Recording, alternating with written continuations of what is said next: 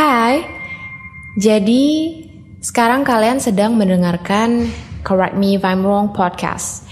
Bareng gue Kiki dan di dalam podcast ini kita akan membahas uh, banyak sekali tentang pengalaman kehidupan atau mungkin pelajaran kehidupan yang gue dapatkan atau mungkin gue dapat dari sahabat gue atau dari keluarga gue gitu. Nah, jadi kita akan bahas semua di dalam uh, podcast ini dan sebenarnya nggak terlalu um, kita akan bawa santai, jadi tidak akan terlalu serius di dalam podcast ini. Tapi kalian akan tetap mendapatkan um, masukan mungkin masukan-masukan dari gue dan gue berharap kalian akan memberikan masukan-masukan juga untuk gue.